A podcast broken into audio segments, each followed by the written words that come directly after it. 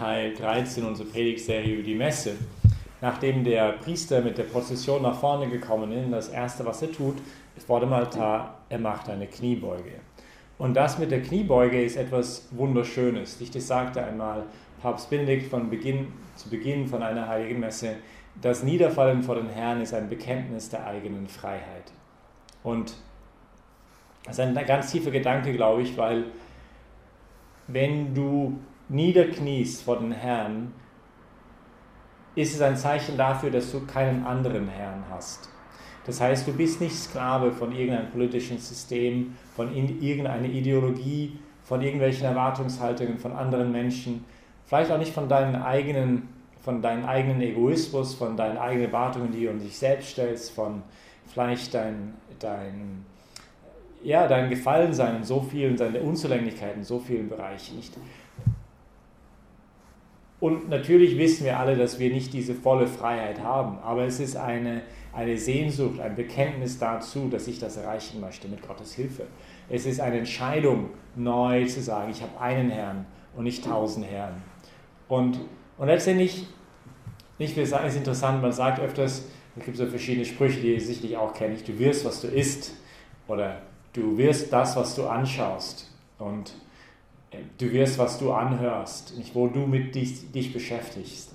Und ich glaube, all diese Sprüche möchten irgendwie darauf hinweisen, weil etwas sehr tief ist. Und zwar, du, du wirst schon auch irgendwie gewissermaßen das, was du dienst, was du dich, wo, was, wozu du dich hingibst. Wenn ich mich hingebe, meine Flasche Alkohol, dann, dann wird mein Lebenshorizont immer mehr um dieses, diesen Alkohol drehen wenn du dich hingibst der Gier, dann, dann, dann wirst du alles durch diese Perspektive der Gier sehen. Wenn du dich hingibst der, der Anerkennungssucht, dann, dann ist das Wichtigste in deinem Leben genau das, die Anerkennung. Wird das immer mehr. Nicht das, du wirst gewissermaßen das, was du anbetest, das, was für dich den höchsten Wert hat in deinem Leben. Und das kann das Geld sein, das kann das Sexualität sein, das kann, das kann tausend Dinge sein. Es kann eben die Gier, die Anerkennungssucht.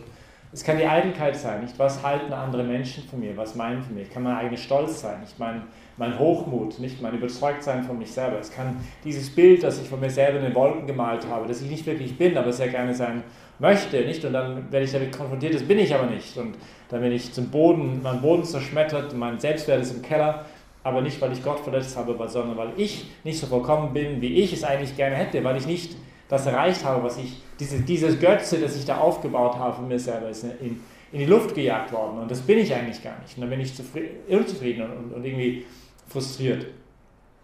Das heißt, dieses Niederknien vor Gott, wenn Gott an erster Stelle ist, dann bist du wirklich frei. Und das scheint so paradox, oder? Ich schaue irgendwie, hä? wie soll das jetzt sein?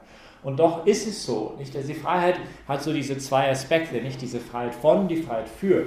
Und es ist sehr gut, dass wir frei sind von äußeren Zwang, wenn wir eine Entscheidung machen, dass wir, dass wir nicht da unter Druck sind.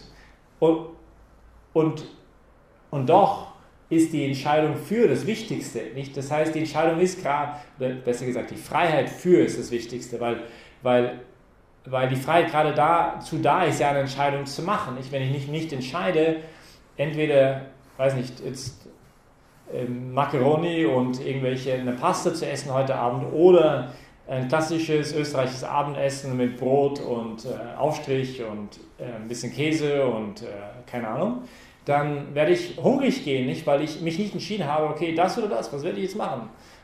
Wenn ich mich nicht entscheide, die, einen gewissen Beruf zu folgen, dann werde ich halt arbeitslos bleiben. Nicht? Ähm, natürlich, ja, das ist wiederum ein anderes Thema, die Arbeitslosigkeit, ein Riesenthema, das nicht nur mit Entscheidung natürlich zu tun hat, nicht gerade wollen auch gerade beten für alle, die jetzt ihren Job verloren haben während der Corona-Zeit. Aber der Punkt ist halt der, die, die, die Freiheit ist da, um eine Entscheidung zu machen. Nicht?